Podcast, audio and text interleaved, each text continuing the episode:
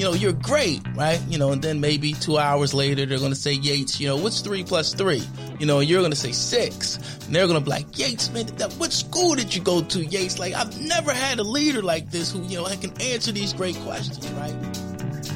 You are listening to the Higher Ed Podcast. We uncover the future of higher education, current trends, insights from the sector's brightest, and actionable advice for leaders and executives. Creating impactful universities, well branded colleges, and best in class student experiences. Join us as we redefine the sector one episode at a time.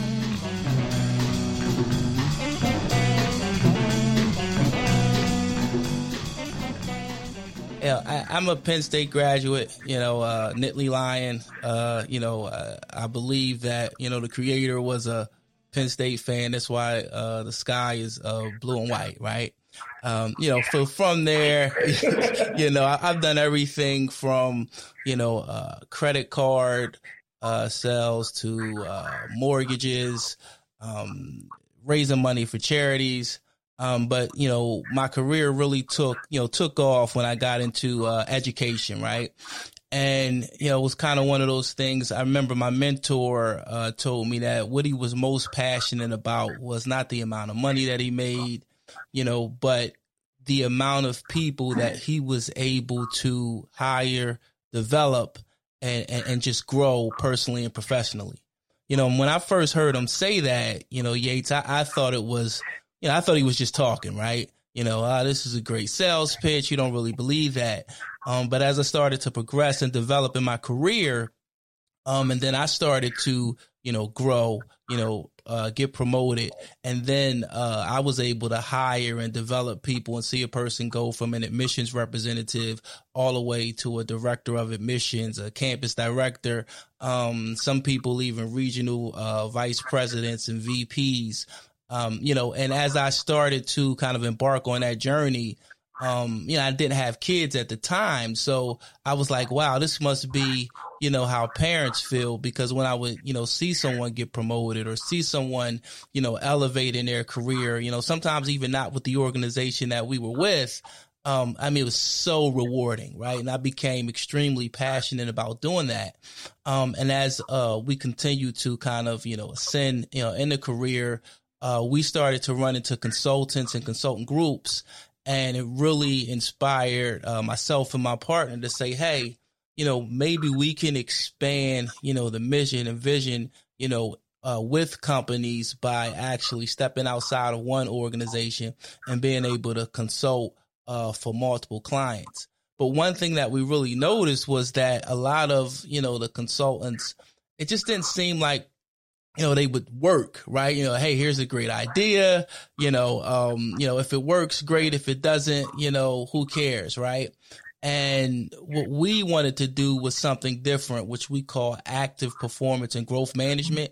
And we wanted to not only come up with great strategies and, and, and, techniques and approaches for our clients, but we actually wanted to get in there, kind of roll our sleeves up, get in the trenches and actually make sure that the recommendations or suggestions that we had would actually bear fruit for the organization. And that's kind of how Engine was born. And um, that that's our mission. Okay, awesome. Thank you. Um, and, you know, Kamaar, one of the things that, you know, over the years, um, you know, that we've had conversations, and I think it, it it's always kind of resonated with me. And if you think about the the verticals that you guys work in, whether it's or that we work in, you know, whether it's in education or you know healthcare, behavioral health, the engine is is the admissions process, right? If it's the you know the admissions team or the intake team, you know, however it's labeled, depending on um, you know which industry, that's if that's not working, you know, not that nothing else matters, but you know, you've got to have a strong engine to be able to, you know, keep the doors open and, you know, uh, so one of the things that I've always heard you talk about is the the five pillars of, of admissions management. Can you talk to me and just kind of walk us through, um, you know, what that means to you and how that um, having that fundamental can help, uh, you know, really drive the admissions for, you know, education, healthcare, and and, and the like. Yeah, absolutely uh, you know, if there's no students, there's no school, right? And, you know, if nobody knows about your level of care, you know, then there's no one that you can actually care for. So, you know, I was kind of brought up or developed with, you know, you always start with a basis, a foundation, right? And the five pillars of admissions management, uh, number one is staffing, right? Uh, are you fully staffed? Are you properly staffed? Right. And then what do you look for, you know, in, you know, uh, your admission staff, right? Are there certain qualities that you feel like are going to be successful, uh, depending on the core competencies or the missions of your organization or your school, uh, or your healthcare or behavioral health practice, right? That's essential, right? After staffing comes lead management, right? How do you manage the leads, right? What's your, what? I want to go back to something there real quick. Sorry to interrupt you there, but you mentioned about staffing. One of the things I remember you, you telling me a long time ago was your philosophy was to, you know, hire people that are better than right. you. I think a lot of times, and this is one of the key things that I really want everybody to focus in on this. I think a lot of times we get in this mode of we say we want to hire the best people, right. but sometimes we get in our own way. Maybe we're intimidated that, you know, maybe they're going to take our job or we're going to, you know, they're going to become the superstar. Talk to me a little bit about what you meant by that when you told me that years ago. Yeah, no, that's a great question, and I'll tell you how I can kind of bring that full circle, right? So, you know, when I was working with the school group in uh, San Francisco, right? Um, you know, big city market, you know, the code word for San Francisco is the city, right? And I was interviewing this uh this young guy, right? And uh, you know, sharp dressed, you know, slick, you know, and you know, he comes in and I'm like, man, this guy's cocky and you know we do the group interview you know he excels you know and i bring him back in for a second interview right? And i'm still young in my management career at this time and i'm a little intimidated right? But i know this guy's really good. So you know this is after the second interview i bring him back out for the third you know and i say all right listen you could do the job right? I, I know you can do the job but you think you're better than me and this is what the guy says. He says, Well, I do think I'm better than you, but I don't know anything about admissions. And I've really got to learn admissions from you, and I'm willing to do that. Right. So I look at him, right? I said, You know what? I'm going to hire this kid. Fast forward that to today. That kid is the CEO of our company, Engine. And what that did for me was it started, you know, my growth from realizing that, you know, I can invest all of this time into someone that, you know, I have to create and develop, or I can hire someone that knows what they're doing and is better than me. And that's going to propel uh, the entire organization. And that's the best decision for the organization. So that was actually my first experience in doing that. And I learned from that uh, throughout my career. Absolutely. So so the second one is lead management, right? What's your philosophy on lead management? You know, what do you do with the leads, with your rotation, with your distri- distribution, with your follow up contact strategy, right? That becomes extremely essential, right? And then next is performance management, right? How do you manage performance? Um, how do you hold people accountable, right? What's your cadence of accountability? After that is uh, what I call employee development uh, training and coaching, what's your approach to that, what's your frequency, how consistent are you with that? And then lastly would be what I call employee engagement, right? How excited are the people that work with your organization? How excited are they about working with your organization, right? If they clock in at nine o'clock, is it 902? They're looking at the clock and they can't wait to leave or they're staying, you know, after it's time to clock out because they really want to be a part of the mission, right? They're engaged. They believe in everything that the organization is attempting to do, right? Um, especially in sales, right? The more competitive the organ, uh, the, the organization and the culture, um, the better it's going to be because my philosophy has always been if, if your employees leave thinking about, hey, how am I going to beat Yates? How am I going to beat Todd? The next day, they're not worried about their job security. They're not worried about losing their job. I mean, they're literally thinking about what can I do to be the very best each day that they go into the office. So those are the five pillars. Um, I think they, you know, you have to start with that foundation and everything that you do uh, with your admissions team um, has to be predicated on that, uh, whether it be healthcare, behavioral health, or education. Sure. You know, the interesting thing, you know, just kind of circle back to, you know, the training and development piece. Um, I was, I was reading a study here recently, and companies that have a robust training and development program, on average, on average, their employees make 214% higher than those companies that don't. On top of that, the that those companies on average made 24% higher profit than those that don't have uh, you know this robust training and development program.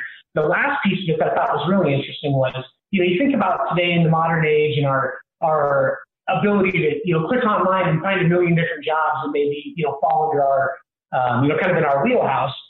40% of employees will leave a company within within one year if they don't have if they don't feel like they've been trained and developed the way that they need right. to. For those companies, on average, it's, it's anywhere from 15 to 25 percent, depending on the company and the industry, of that person's salary to actually replace them, and then hire back somebody, you know, maybe at that same salary, maybe a little less, maybe a little bit higher. So it becomes extremely, extremely challenging um, you know, if, if, you don't have a great training and development program. And I remember we were having a conversation yesterday, and I always go back to sports, right? So I think about Tom Brady. I'm not, I, look, I'm not a Tom Brady guy, but, you know, I will say when you look at his success and you look at when he came out of the, you know, into the NFL draft, you know, you look at this, this guy's got dad bod you know, at 22 years old, and he's got now, he's got a nutrition coach. Right. He's got a coach about PR. Right. He's got a position coach. He's got a strength and conditioning. All these different coaches, right. right? And I think one of the things that I'd like to, you know, for you to elaborate on this a little bit is we, we get in this mindset of that people don't want to be right, coached. Right, absolutely, absolutely, absolutely. And, and so, so if, if Tom Brady wants to be coached, I'm pretty sure all of us could be coached. Right, right. So a couple things with that. So can you give me your, you know, kind of right, a couple things with that. So Tom Brady, right? You know, so you know, what about the Tuck rule? You know, what about Spygate, right? You know, if we talk about some of those things, you know, and I'm just joshing you here, you know, maybe he's not the GOAT that he actually is. But when you, the, the, the important part about this here is your A players want to be coached. They want to be developed. Um, but you know, what I've always taught, you know, admissions managers is that what it takes in order to develop them takes more from you. And a lot of times leaders aren't willing to put that in, right? So now I'll give you an example, right? If you break your performers down into A performers, B performers, and C performers, right? A lot of times what happens is your C performers will be who most people spend the bulk of their time with, right? But it's an ego boost, right? So a C performer is going to say, Hey, Yates, you know, what's two plus two, right? You're going to say it's four, right? And they're going to say, Yates, you're a genius. You know, nobody's ever taught me that before. Like, you know, you're great, right? You know, and then maybe two hours later, they're going to say, Yates, you know, what's three plus three? You know, you're going to say six. And they're going to be like, Yates, man, that, what school did you go to, Yates? Like, I've never had a leader like this who, you know, can answer these great questions, right? Strokes your ego, right? You see a return on your investment from training them in terms of the praise that they give you, right? You get excited about that, right? Your A performers are going to say, you know, what's the square root of X times some quadratic equation divided by, you know, quantum physics, right? You may have to scratch your head a little bit, right? You actually may not know, the, right, right? You may not know the answer, right? So then what that takes from you is a higher level of development, right? And then sometimes with your A performers, you know, you take Tiger Woods, you take Brady, you may only knock a couple levels off of their strokes, right? So, you know, maybe, you know, Woods is, you know, uh, 78, right? So now your training session gets them down to a 77, 76, right? Where you want to spend the bulk of your time is with your B performers because those are the ones that, you know, maybe you can take a person from you know, 95 to 80, 84, you know, in terms of golf strokes, right? But you also want to spend time with your A performers because those are the ones that are typically going to be your future leaders. Or if they're not getting that attention, they're going to leave because you just left them on the island. And a lot of times, what you can also do as a manager or leader is you can send the wrong message.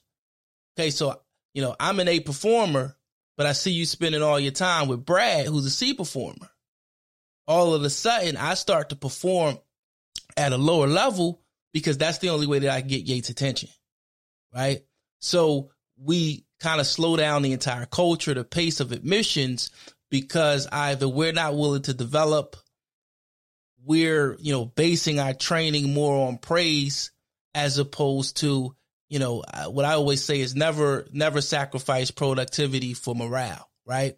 At the end of the day, you know, we can throw a party, but we can be non-productive right? So that's something that I never want to do. So I think that that part becomes extremely important, and I think what the Patriots have built is you know a culture of learning, a culture of training, a coaching of uh, of coaching, but you know employee development, coaching, and training is really just preaching if you don't have a stern, consistent performance management system in place because there has to be a reason why you actually want to improve right? And some of that's going to deal with the cadence of accountability and things that you have to do, if that makes sense. This episode of the Higher Ed Podcast is brought to you in part by Engine Systems, an active performance and growth management company for the higher ed space. Engine Systems provides extraordinary insight, develops data driven strategies, and works in conjunction with your institution to bring about the results and outcomes you need to expand your mission to more and more students. Engine Systems focuses in five distinct verticals admissions training, CRM implementation and utilization, media management, call center operations, and active performance and growth management, which covers everything from staffing to budgeting.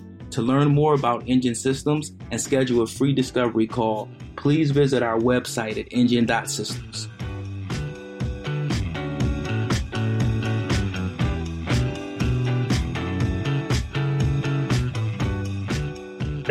so Kamaar and I were having a conversation leading up to the uh, you know Clemson Ohio State game, and he's telling me it's going to be a blowout.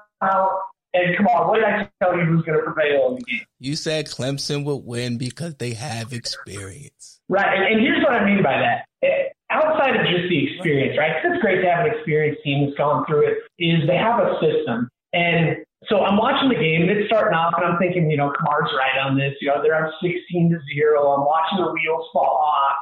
And but they stayed true to what they do, and I think this is relevant to you know the new manager um, to develop a system. And here's what I mean by that. So Dabo Swinney, huge fan of his.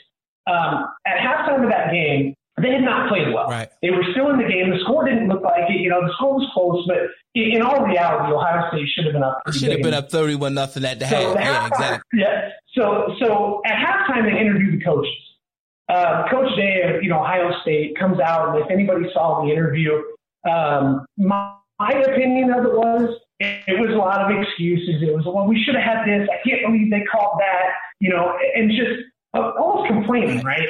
And uh, the, the very next interview, they go to Dabo Swinney, and he gives a list of here's X, here's Y, here's right. Z, here's what we did wrong. That's not Clemson football. Here's what we're going to do to fix right. it and we're going to be just fine. He made that comment three or four times, like, this is like, we, we're going to stick to what we do. This is Clemson football. Like, we'll be fine. So I messaged Kamaar right after that, and I said, uh, something along the lines like, did you see that? That's exactly what I'm talking about. Just watch. Right.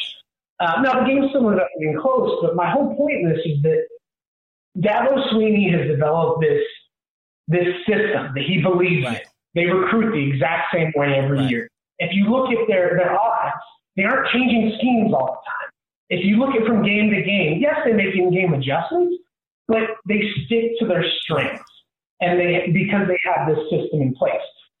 So to your point, I think it's really important to, you know, as you start making that transition, or as you're hoping to make that transition, to to your point, to let people know so that you can start to not just on your own, but have people that have done it help you develop a system right that will allow for your entire team to be successful. Because if your team's successful, you're going to be successful. Right. That to me is, is extremely important and something that I just really wanted to go back to because I think you saw it through that game. They stuck to what they do because they built the system and it works and it'll work again and again and again. Yeah. No, I mean, I, I was worried about the new coach at Ohio State, um, you know, going up against Dabo, right?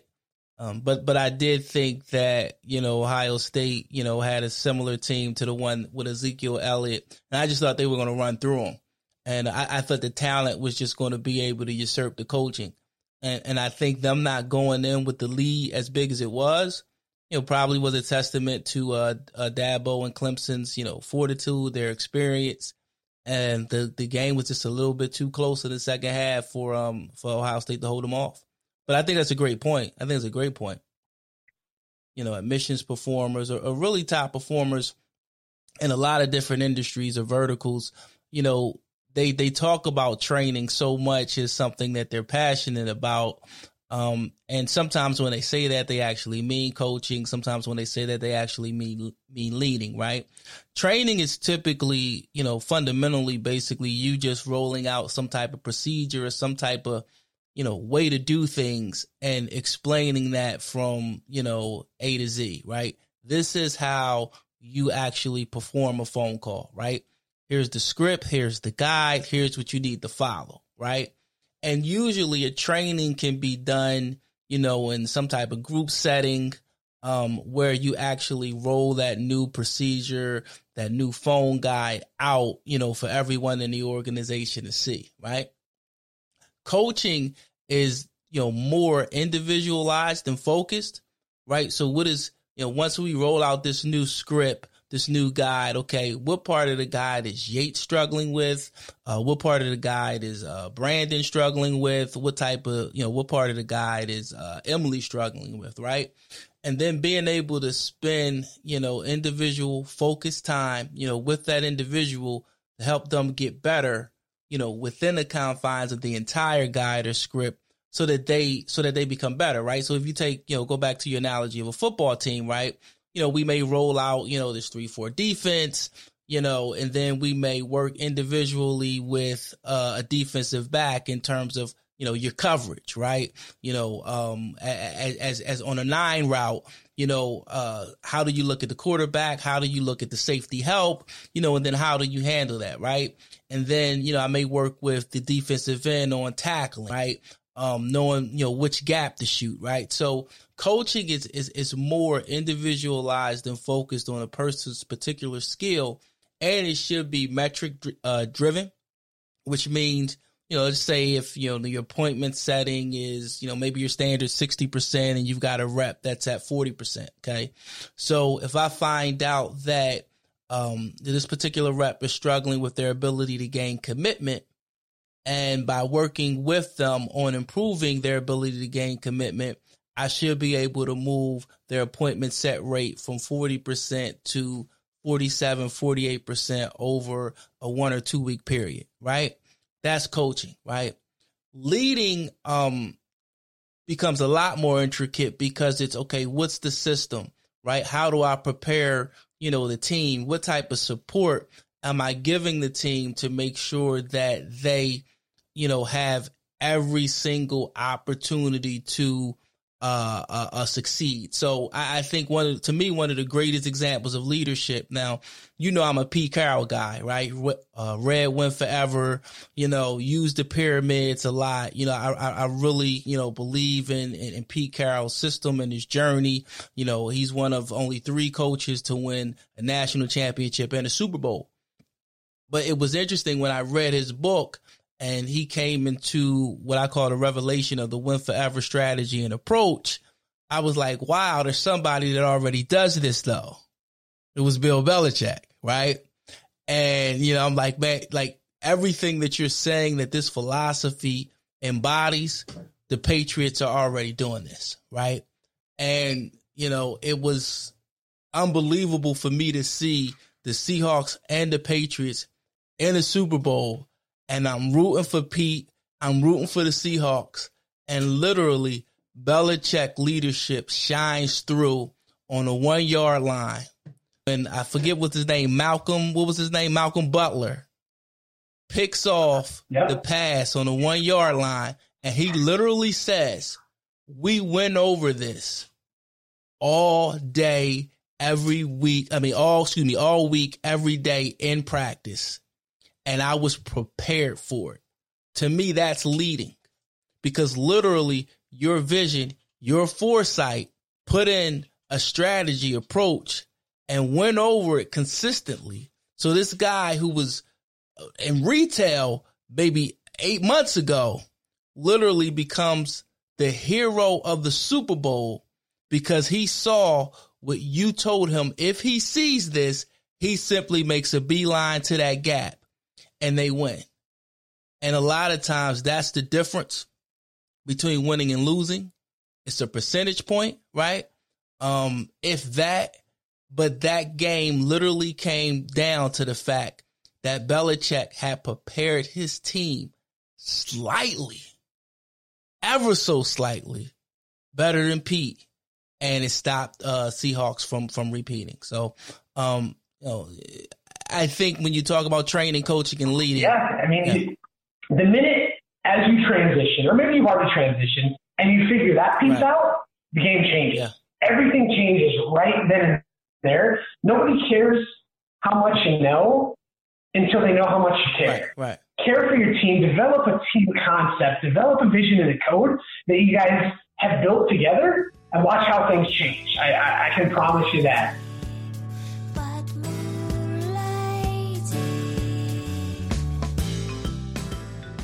This episode is brought to you in part by Chief Digital Marketers, the leading marketing agency for higher education and healthcare companies. Chief Digital Marketers ensures alignment between your marketing strategy, customer journey, and call center operations to guarantee qualified leads that turn into revenue at scale. To learn more or to get an audit of your current marketing initiatives, please visit chiefdigitalmarketers.com.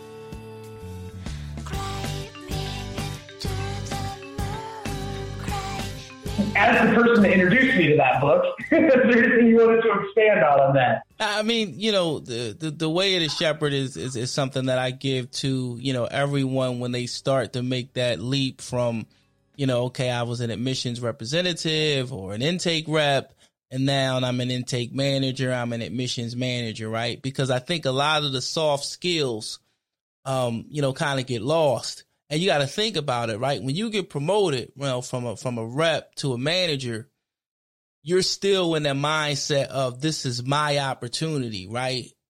I've got to win, right? And you st- you really become more selfish than you've ever probably been, but you're not conscious of it.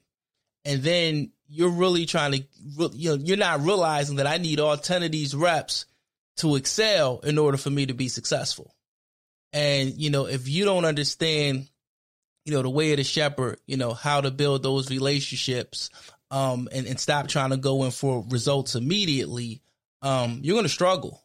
Um, and, and your reign could be, you know, extremely short, you know, so that book was always an attempt instead of, you know, me trying to, you know, tell someone, you know, what it is. Let's read this story. You know, let's see what you take away from it let's see if your eyes, you know, kind of get open to the reality of of leadership, right? Because do you want to be a manager or do you want to be a leader, right? I think that part uh, is extremely important and essential. You know, I, I, tend to think you manage processes, but you lead people. Um, so that's always been my been my philosophy in that regard. Okay, so the team tanked for two weeks while Yates was gone. That increases my value, right? That that means that this team can't produce without me being here, right? And it's people that literally think like that, right? It's, it's, people that that literally think like that, and then you know, even in admissions management, you know, a lot of times, you know, one of the big you know practices is that you review calls, right? And a lot of people, you know, get into the habit of, you know, every time you listen to a call, you know, with the rep, you know, it's 13, 14, 15 things that they did terribly. And a lot of time that new manager is literally just doing the same thing that his or her manager did and the one before him. So they actually think, hey, now that I'm promoted, I get to tell you 14, 15 different things that you did terribly on your call, right? And, you know, what they don't understand is it creates a culture of hopelessness, right? Because what happens is every single time you listen to a call with a rep, you find 14, 15 things that they did wrong. So they can never pass the test. Like they could never win, you know, and then uh, your credibility starts to wane as well because they start to realize that sometimes your you know critique is based on outcomes right? So if they had five enrollments this that week or five schedules or what happened you say hey that was an awesome call right? And then they do the call the exact same way the next week and you're giving them 15 16 things that they did you know? But your reps are savvy Like they understand that there's no consistencies, there's no system. So what you want to do is you want to be able to say, "Hey, that was an awesome call." Right? We're not going to win them all, but continue that. And if we if you do that, then we're going to have more wins than losses. Right? That's how you build your credibility. Um, they understand that you, you care about them, and they understand that okay, this is the blueprint. If I stay within that, you know, there may be coaching opportunities and tweaks within it, but I'm not going to sit in front of Yates and literally I just listened to 15 calls and whatever 15 times 15 is, that's how many things they different things that they found wrong with those 15 calls, right? Um, I'll never get this right. Right? So I become demotivated. Yeah. And so I think what you're saying, and this is a philosophy that I've, you know, had for a long time is coach to the behaviors, not to the spreadsheet, right. not to the numbers if you teach and preach the right behaviors, eventually the numbers will get there, right? Um, the minute you start focusing on the vacuum and forget about the little things that get that get you there or that get your team there, you're going to struggle. It's just it, it is what it is. So focus on the behaviors, focus on the person, set the right expectations, and you just continue to do that. And you continue to do that and chop away and chop away, and you know eventually you'll get there. So here's how I wanted to to wrap things up today. A couple, a couple of things. Um, look out for us a lot this year. You know, to what Kamaar was saying earlier, you know, we understand that, um, you know, we want to help as many people as possible. Um, you know, with our stories, our successes, our, you know, sometimes epic failures. Uh, so look out for us on YouTube. Uh, look out for us on, you know, LinkedIn. Um, please, at any time, we are this is our very first podcast. We will get better, I can promise you that. Uh, but we appreciate any and all feedback. Um, you know, and just we want to, uh, you know, give others the tools that, you know, maybe we didn't always have, you know, coming up through. Um, so if you're not there right now, um, that's fine. The same thing like we're doing right now, you got to start somewhere. So feel free to, you know, reach out to us with any questions or, you know, comments. Uh, Kamaar, you know, I appreciate your, you know, valuable insight today. Um, and until next time, guys. Hey, great job, Yates.